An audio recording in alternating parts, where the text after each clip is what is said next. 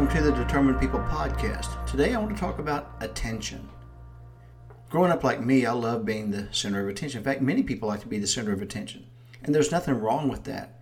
If we're drawing attention to ourselves, let's make sure we're giving others something worthwhile to watch. Let's spread love and light, not hate and division, not darkness. Be the light in someone else's life, and that is something to consider.